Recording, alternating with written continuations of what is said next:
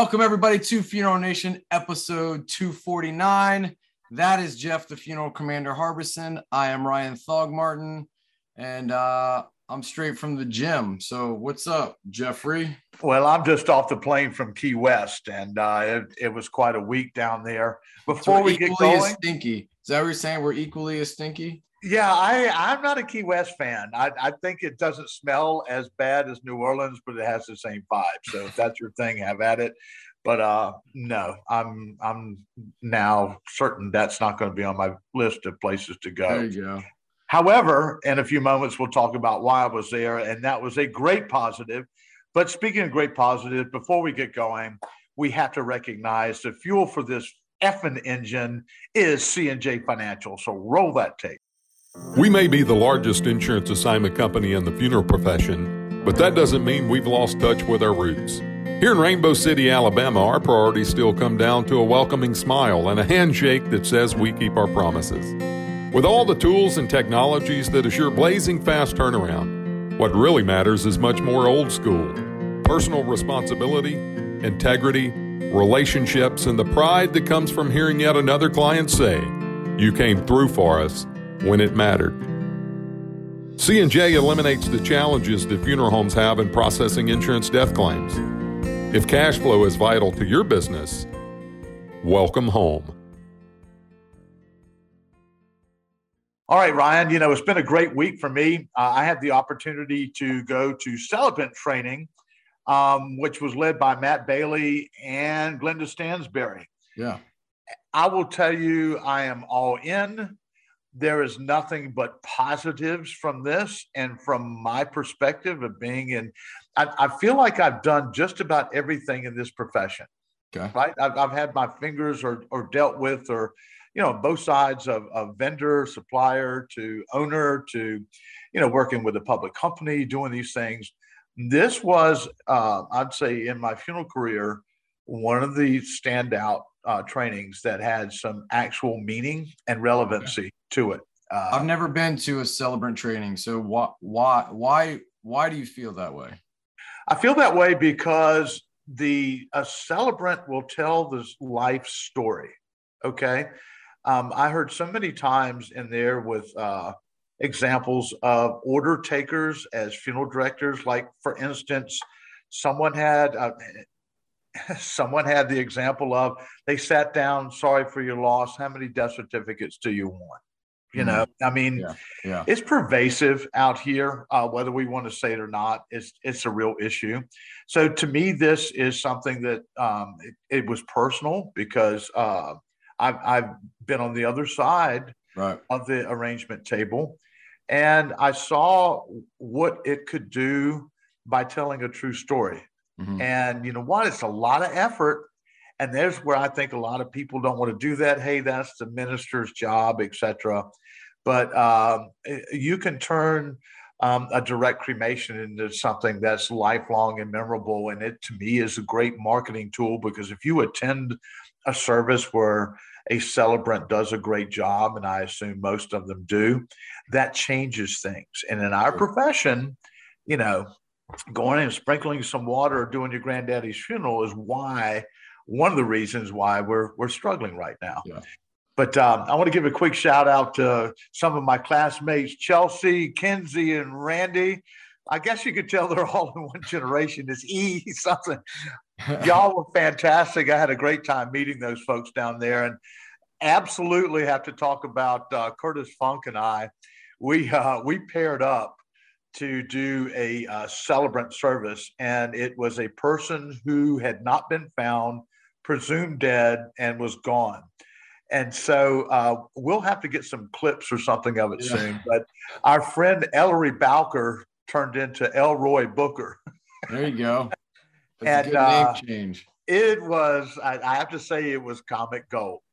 But uh, I will. I will absolutely give my stamp and uh, stand behind our celebrant opportunity. And if you haven't done it, you should.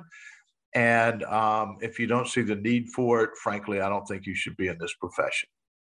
Call me out on it. Tell me why. I have a question for you then. Do you feel like this should be a requirement in mortuary school? Absolutely.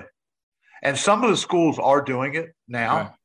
Um, but you know, you look at there's two things in a our profession that have to be done right. Number one is uh, you if you have the opportunity to embalm a body, better be good. Yeah, that's right. If you're going to put on a service, it better have meaning.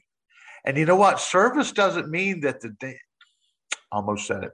Service doesn't mean that the casket has to be exactly centered on the church truck. Service has to have meaning and impact. It go. doesn't mean where you place your flowers and it's all perfect, or we roll out, you know, to the cadence of the old rugged cross. That's not service. Okay. Service is impact and meaningful. And if you have that, you got something. Otherwise, you need to go to the school. I like it. I, I like your passion on this because we, we've talked about the way to make a funeral more valuable.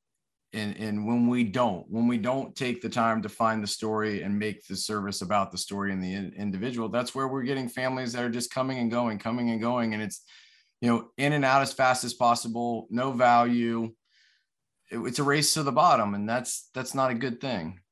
That's a, you're exactly right. And to me, after experiencing this, this is an opportunity for us to step our game up. And so, uh, for all of my classmates, congratulations, you're now certified. I actually have a little pin and a hey. certificate. Uh, but it was impactful for me, and I believe everyone who attended there. We heard some wonderful orators uh, that that shared, and we also had some folks that um, aren't comfortable speaking in front of folks that did a really nice job. So uh, can't give enough to uh, Glenda and uh, our friend Matt for doing a really great job. So yeah, I love thumbs it. up, y'all. That's good. Uh, real quick, little news going on. You know, it seems like these surcharges are going up with the gas. Um, and we're not going to pick out a company, but it's not just a company; it's lots of companies. I get it. Lots of companies. My question is to funeral professionals out here, and you can respond. Um, if you're getting surcharged up, are you absorbing that? Or you charging the family? Okay, because why should you have to uh, absorb costs that are, are going on? So yeah. uh, I'd love to hear back from our FN Nation out here. What are your thoughts? Tell us a little bit about what's going on. That's a real conversation because I mean that's a real business conversation, right? And I feel like we shy away from business conversations in this profession too often. That's a real business conversation and going, you know what? I'll just wait till fall when the price increase comes out and then I'll just raise prices then. I, I mean, that's six months of eating hundreds of dollars in surcharges. I, I don't know. To me, that doesn't make sense from a business perspective. Um, and my guess is some of these surcharges may go away, but they will be just put in packaged into the price increase that that comes in the fall. So sure, you know, and you, you know, well uh, raise your prices. Our dear friend Dan Isard used to say that you know if you base your pricing on your competitor to be a hundred dollars less, when otherwise the rest of the gear you say he's the biggest idiot in town, you actually win for that price and position. So uh, anyway, shout out for that. I like it. But Lord have mercy, we tell the truth. You know, That's we right. just. Um, I actually used a quote in uh, my presentation about Elroy. He was known to say, "I'm not going to tell you to go to hell. I'm going to tell you the truth, and it feels like hell." I think we've done that here at Funeral Nation a long time. You know, we make our mistakes and we pick them up, but the truth is, um, celebrant is should be a part of every funeral homes team. Period. I love it. I love it. It's a good ending. All right, bro. I know you've got to go. We have some big projects working together. Yes. I am going to be up in uh, New Jersey next week with our friends David Hernandez, right? Nice. And um, Mike. I'll tell you that uh, I'll probably have one or 12 dozen cigars while I'm there. But uh, let's see if we can knock something out while I'm traveling. And uh, I'll be traveling as well. I'll be at the Ohio convention next week, uh, back in the old stomping grounds. So Gotcha. We'll be across state lines. Um, we will. Now that we said that, I'm sure that the Secret Service is uh, starting to do another uh, sweep of where the Funeral Nation guys are.